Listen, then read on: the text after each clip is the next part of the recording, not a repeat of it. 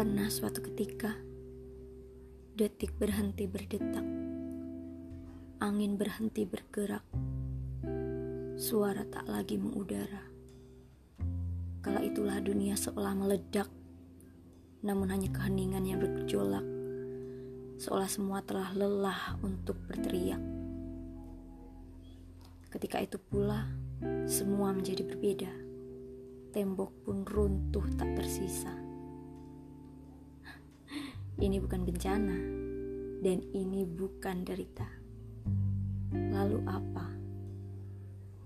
Semesta tak mengenalinya. Semua di luar rencana, pun tak ada yang merancangnya. Jika saja esok adalah kemarin, mungkin kenyataan tak sepelik ini.